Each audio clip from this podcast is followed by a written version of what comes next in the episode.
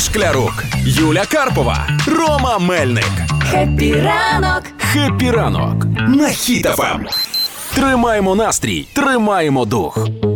Дивлюся кожного разу, як повертаюся з роботи, діти йдуть або зі школи, або на другу зміну в школу. Я така, боже, я пам'ятаю цей початок навчального року, коли 1 вересня як 1 вересня, а 2 вересня подвійний листочок, пишемо самостійно, що пам'ятаємо за літо. Е, немає часу розкачуватись, велика насичена програма. Ось ці всі шкільні штуки. Пам'ятаєте, як у вас навчальні роки починалися? Ой, ну та важко починалося. Як починалося? Ти такий свобода, ти ходиш на рибалочку, бігаєш, футбол граєш, а потім хоп за партою все. Ну сидиш і, і зразу якийсь ікс треба е, Вирішувати, рівняння. шукати. Ну а ти такий, та чекайте, може якось чуть-чуть цей, а вони ні. У, мен, у мене в школі не було ніяких контрольних. Е, нічого ми приходили, починали навчання. Нам там казали, що де. Ну саме прикольно в мене починалось в університеті, коли на перший день навчання всі йшли з мінералкою, бо приїхали вчора.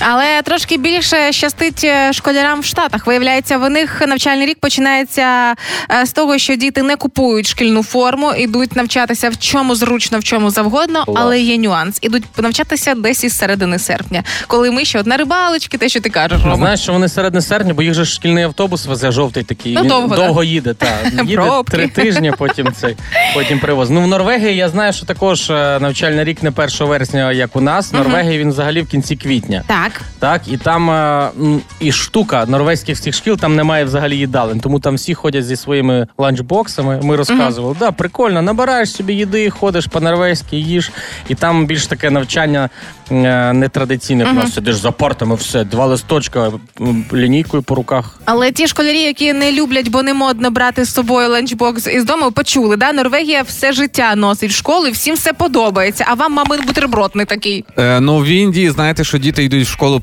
1 червня. Літа немає. Немає. А вони, а чекай, чекай, знаєш, що 1 червня? Е, Бо вони фільм додивлялись ну, в індійський і думають, все, тепер можна. Ну, щось типу того. Ігор, вибач. Да. Вибач. Ну, я просто в Індії був 6 разів. додивлялись серіал Ром. Е, значить, у них немає масштабних святкувань ніяких. Вони там ні квітів, ні цих нарядів, нічого немає. Давай, Ром, А бо знаєш, вони. або вони, бо, бо Да. як почнуть масштабно святкувати, почнуть всі танцювати, Знову Болівуд. і знов на три місяці нема навчання. Дру- другий так.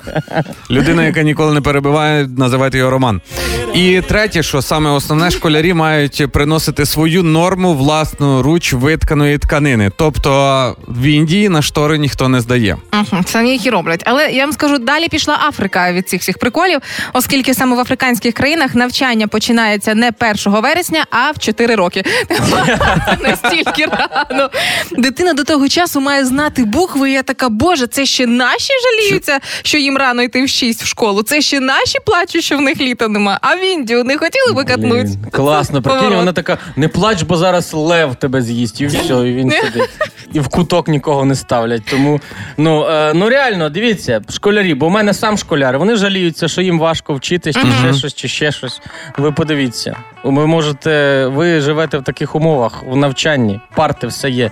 Про, подбали навіть про те, що якщо повітряна тривога, щоб ви могли поспати вночі гарненько. Тому не жалітесь. А якщо будете жалітись, батьки, можете сказати, я тебе в Африку відправлю, в 4 роки будеш там вчитися, або куплю тобі станок, як в Індії, і будеш штори робити.